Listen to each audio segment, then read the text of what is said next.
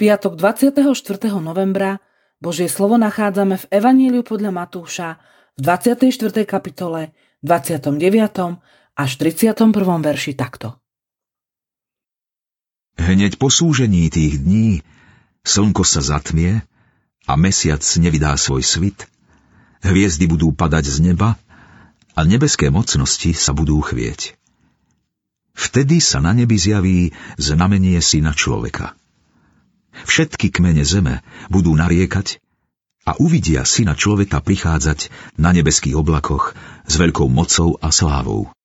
On pošle svojich anielov s veľkou polnicou a tí zhromaždia jeho vyvolených zo štyroch svetových strán, od jedného kraja nebies až po druhý. O budúcnosti Fyzické súženie, nepokoj a neistota sú väčšinou znakom nejakého súdu alebo hodnotenia života. Prirodzene desia ľudí, ktorí nevedia, čo sa bude diať, čo ich čaká. Vnímajú to aj neveriaci ľudia.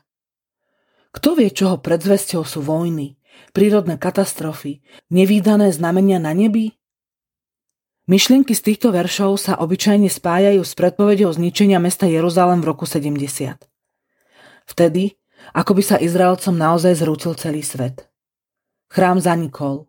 Židia boli rozohnaní do sveta.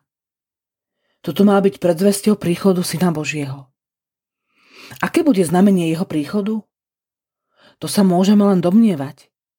Ale v zjavení v 19. kapitole v 11. a 16. verši je napísané Potom som videl otvorené nebo. Aj hľa, biely kôň a ten, čo sedí na ňom, sa volá verný, pravý a spravodlivo súdia bojuje. Na plášti a na bedrách má napísané meno Kráľ kráľov a pán pánov.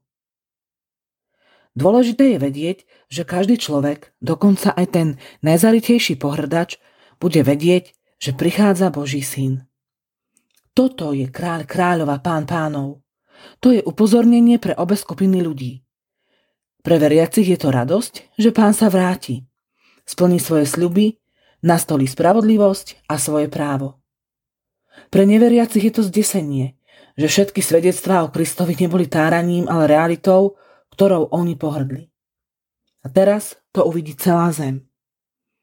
Kto sa nechce desiť tých dní, nech svoje srdce plne vloží do láskavých Božích rúk.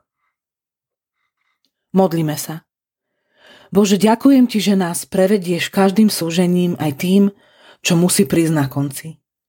Odpusť, že ťa v dôsledku tlakov opúšťam.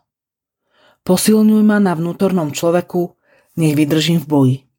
Amen. Dnešné zamyslenie pripravil Tibor Jančík. Modlíme sa aj za cirkevný zbor Žibritov.